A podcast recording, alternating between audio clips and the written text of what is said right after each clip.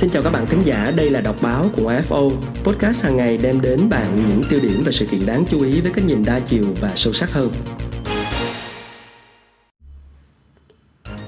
Các bạn thính giả thân mến và ngày hôm nay thì đọc báo của AFO sẽ đem đến cho các bạn một bài viết của một doanh nhân anh Nguyễn Trần Hoàng Phương với bài viết được đăng tải trên chuyên trang góc nhìn của tờ VN Express với nhan đề Gõ nhịp cho du lịch. Gom góp được 1 tỷ đồng từ gia đình, chủ một căn homestay ở Đà Lạt thuê người sửa sang đầu tư, kinh doanh được 2-3 tháng, dịch bệnh bùng lên, anh xem như là mất trắng. Tiền trang trí, trang bị vật chất, thuê mướn, sửa sang, thiết kế, tất cả công sức từ cuối năm 2020 đến nay xem như bỏ. Anh phải rao bán toàn bộ cơ sở vật chất do cầm cự không nổi với chi phí đội lên.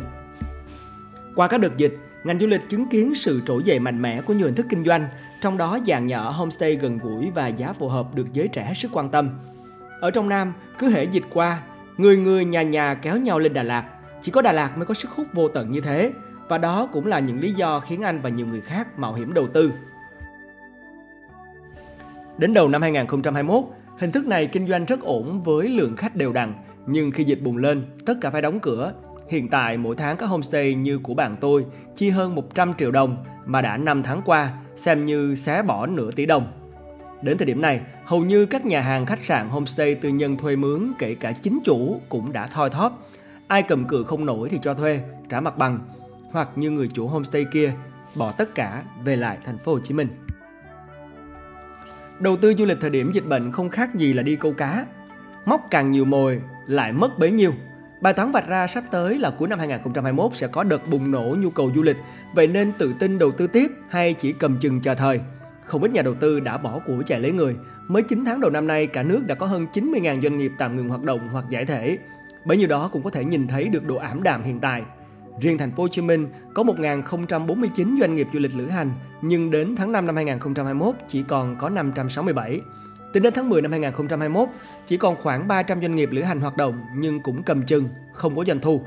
Đây là những số liệu không tưởng được với con số năm 2019. Du lịch là ngành đã đóng góp hơn 9,2% vào GDP của nền kinh tế nước ta. Tổng thu từ khách du lịch đạt 755.000 tỷ đồng, tương đương với 32,8 tỷ đô la Mỹ. Du lịch từng được xem là ngành công nghiệp không khói, ví như con gà đẻ trứng vàng và cũng từng là ngành kinh tế mũi nhọn theo nghị quyết 08 của Bộ Chính trị.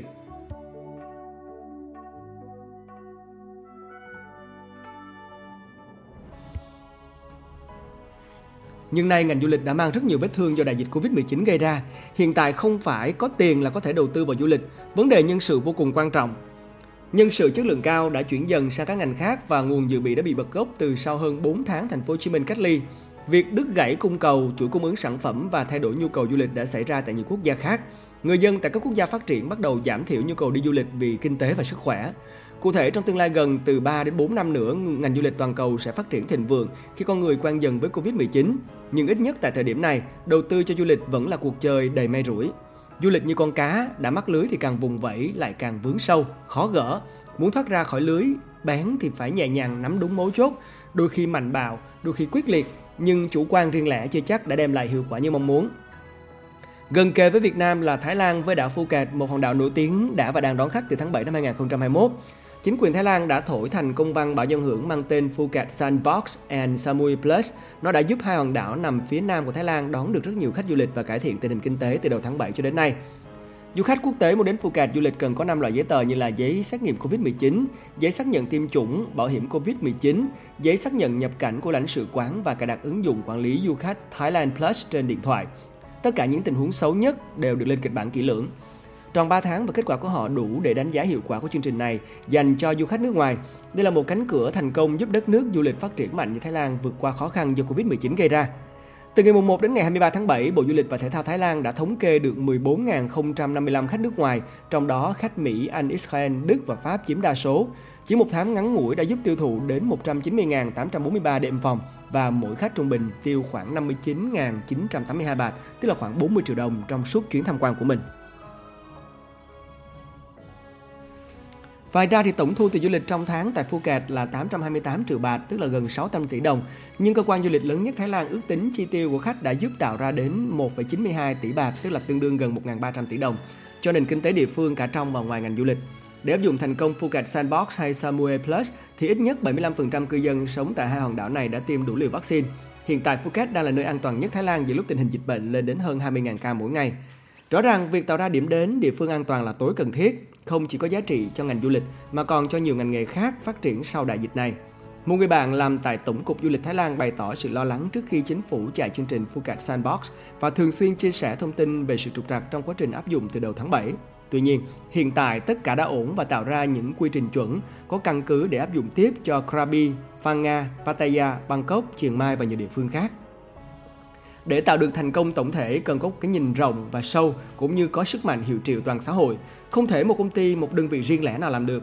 Chưa bao giờ ngành du lịch cần sự lãnh đạo và nhất quán như hiện nay. Sau đợt dịch Covid-19 này, tất cả đã thấm đòn, rời rạc thì cần lắm một và chỉ một nhạc trưởng có tâm mà thôi. Và ngoài ra thì cần phải có tầm nữa để vực dậy nền công nghiệp không khói này.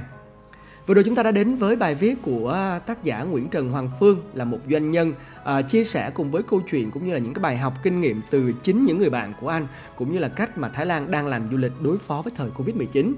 Ngành du lịch Thái Lan thì trước giờ họ đã làm rất là tốt, đi du lịch Thái Lan cũng rất là thú vị. Trong khi Đà Lạt hiện nay thì à, mới chỉ cho chuyến bay từ Thanh Hóa tới thôi và vẫn phải cách ly tập trung 7 ngày với những người đã tiêm hai mũi. Thiết nghĩ rằng đây sẽ là một câu chuyện rất đáng lưu tâm không chỉ cho chúng ta mà đặc biệt đối với những người làm chính sách. Quý vị và các bạn đang theo dõi đọc báo cùng FO. Chúc các bạn có một ngày thật vui vẻ. Các bạn vừa lắng nghe đọc báo cùng FO Podcast hàng ngày đem đến bạn những tiêu điểm và sự kiện đáng chú ý với cái nhìn đa chiều và sâu sắc hơn. Hãy cùng cập nhật dòng chảy thông tin mỗi ngày, nói không với tin giả và tạo ra bộ lọc thông tin cho chính mình các bạn nhé.